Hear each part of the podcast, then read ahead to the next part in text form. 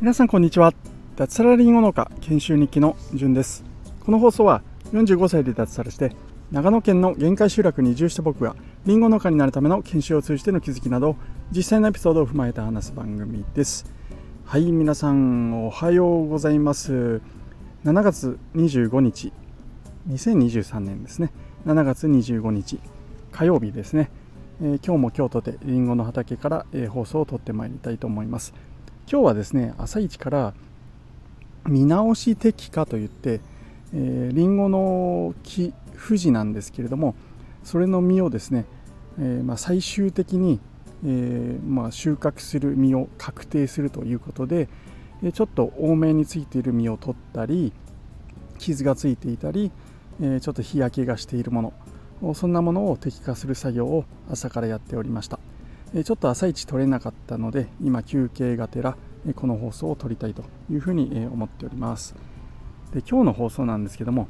はい、えー、全然農業とか NFT とか関連のない話なんですけれども、えー、タイトルはですねストレス発散サウナの入り方と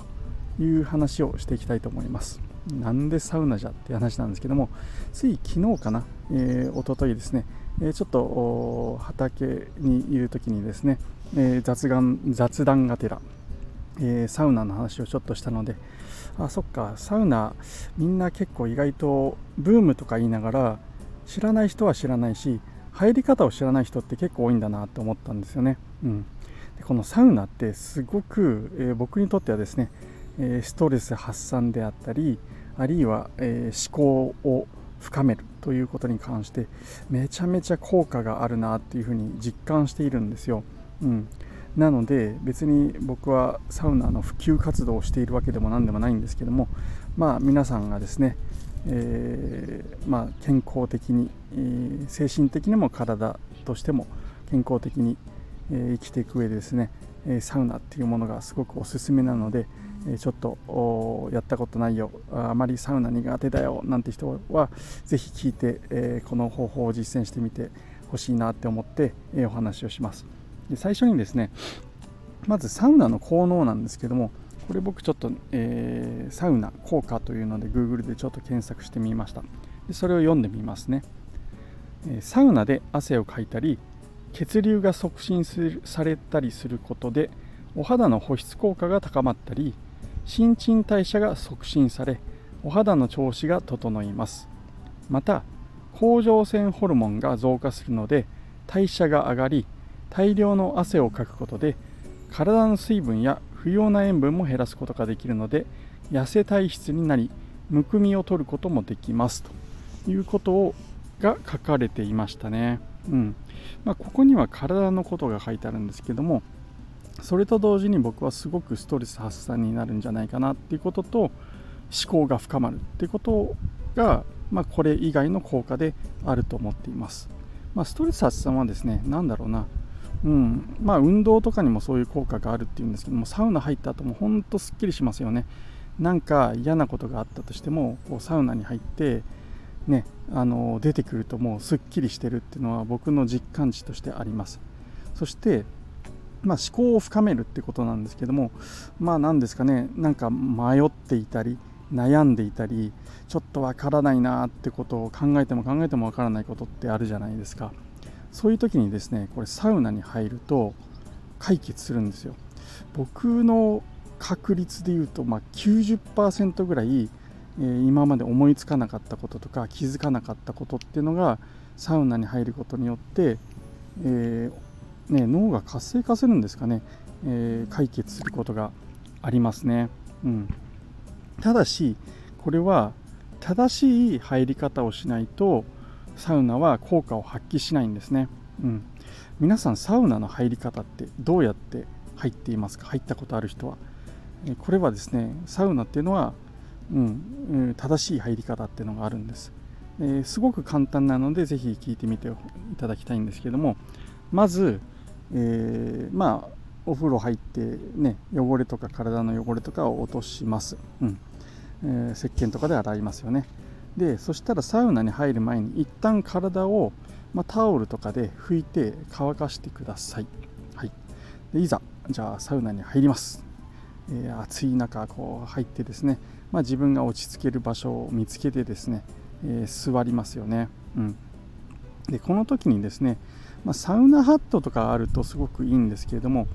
サウナに入ってると頭がすごく熱くなってくるんですよ。でそれ良くないので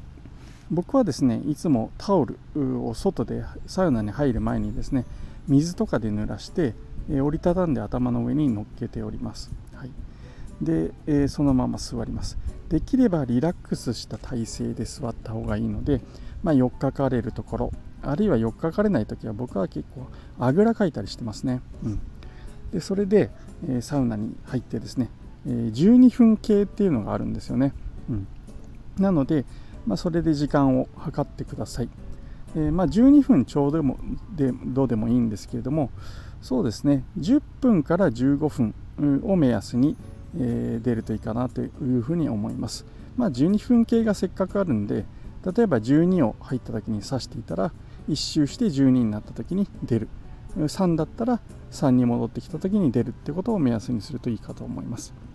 で、まあ、たっぷり汗をかいてですねサウナから出たらですね、ここで皆さん結構ミスを犯してるんですよ。何かというと、まあ、水風呂に皆さん入られると思うんですけどもこの時、まあ、そのまま入るとね、えー、まあ、汚いというか汗がね水の中に入ってしまうので皆さん汗を流すと思うんですけどもその時に水で流してませんか？その水風呂の。まあ桶とかにねバケツとかに水を汲んでそれをですね「いや冷たい!」とか言いながらをかけてる人を多く見かけるんですけどもこれは、えサウナが嫌いになるきつい要因の一つになっていると思います。誰もみんなですね僕もやっぱり、えー、ね、あたあ体が熱々になってるとこに冷たい水をちょろちょろこう手とかね足先からかけましょうとかって最後背中かけかけるとかねえきついんですよ、うん、じゃあどうするかっていうとですねちょっとぬるめのシャワーのところまで行ってですねシャワーで汗を流してください。この時冷たい水を使わないっていうのがポイントですね、えー、お湯でもいいですけどまあちょっとぬるめぐらいのシャワーで体の汗を流します。でそれから水風呂に行って、えー、まあ膝丈なのか、まあ、その深さによって違うと思うんですけども、えー、入っていきます。で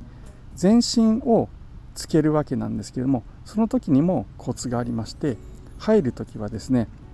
まあ膝まではしょうがないんで入っていってそこからですね息を大きく吐きます。ふーという形で吐きながら一気に体を首まで水風呂に、えつけます、はい、そうするとあら不思議。冷たい水にそれほど空なく入れます。一瞬やっぱり冷たいって思うかもしれないんですけどもえちょろちょろねバケツとかで水を体にかけるよりはよっぽど楽に入れます。で息をこう吹きながら一気に入るっていうのがコツですね、うん、で水に入ったらそうですねだいたい90秒から2分程度体のほてりを水の中で取ってください、はい、で、えー、その時間が経過したら出ていきます。でこの時にですねまた間違いを起こす人が結構いるんですけどもそのままサウナに入る人がいるんですね。これはダメです。体力的にも、えー、辛くなるだけなので、えー、ここでですね、えー、まあ外気外気浴とかって言うんですけども、えー、何ですかね、えリクライニングシートがあったりすればそういったところで寝転がってともかくですね、えゆっくりと寝てください。はい。え、座るところしかない場合は、まあ、座るしかないんですけれども、え、その時にですねですねあの冷たいタオルとかで目を塞いで、え、ゆっくり横になったりすると非常にいいかなというふうに思います。この外気浴というものをですね、えできれば10分。あんまり時間ないなっていう時でもですね5分は取るようにしてください、はい、で5分から10分、えそのゆっくりと休む。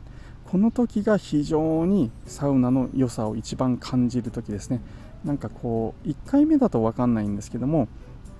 あまり出てこないかもしれないんですないんですけども3回目ぐらい3セットとかって言うんですけども3セットぐらいやるとですねこの外気浴中にですねいわゆる整うという感覚を味わえるんじゃないかなっていうふうに思います。整うってどういうことかっていうとですね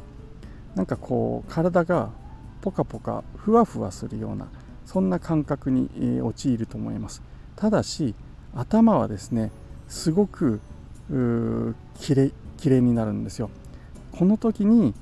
このキレキレの時に思考をするとすごくいろんないい発想が出てくるっていうのが僕の考えです、はい、なので今言った通りですね。まずサウナに、ま、12分前後、え、入って、え、そして外に出てきたらぬるめのシャワーで汗を流してそして息を吐きながらふーっと水に入ります。で90秒から、え、2分間ぐらい入ったら、え、5分からできれば10分ぐらい、え、ゆっくりと目を閉じて休むと。これを3セット繰り返します、え僕は時間ある時はこれ5セットぐらいやるんですよね、うん、これがまあ僕の贅沢なあ休日の取り方の一つストレス発散法になっております。ぜひぜひですね、ちょっとサウナ苦手だなとかですね、入ったことないよなんて人は一回、え騙されたと思って試してみてください、そこら辺のですねお風呂屋さんとかあるいは最近ですとスーパー銭湯みたいなところだとそうですねまあ安いところで500円高くても1000円以内で、味わえる最高のストレス発散法になるというふうに、えー、思いますので、えー、ストレスが溜まったなとかちょっと悩みがあるなって時は、え試してみてくださいということで本日はですね、え農業 NFT 全く関係ないサウナの話を させていただきました。はい、えー、ということでこの番組はスマホの中に農村を作るトマジョダオの提供でお送りいたしました最後まで聞いていただきましてありがとうございました。それでは今日も楽しくやっていきましょう。じゅんでした。ではでは。